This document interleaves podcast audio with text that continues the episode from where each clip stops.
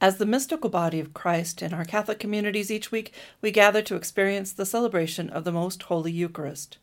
Far from being an event that we attend, it is here, in this sacramental moment, where each of us are drawn into the great mystery of love.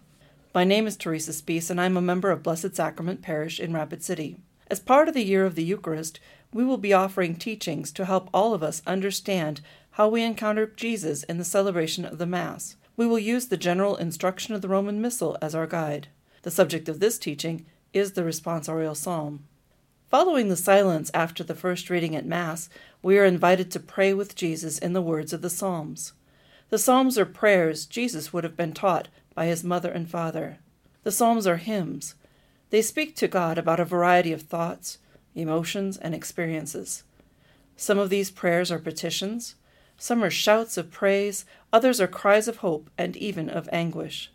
As the psalm is proclaimed, we make it our prayer by responding. We allow our hearts and voices to cry out in the same way as the psalmist. The psalmist's words become our prayer in this encounter with the Lord. In praying the Psalms, we are praying to God the Father with Jesus in the prayers of his own childhood. The responsorial psalm often expresses our response to the first reading or the gospel for the day, and on occasion the second reading.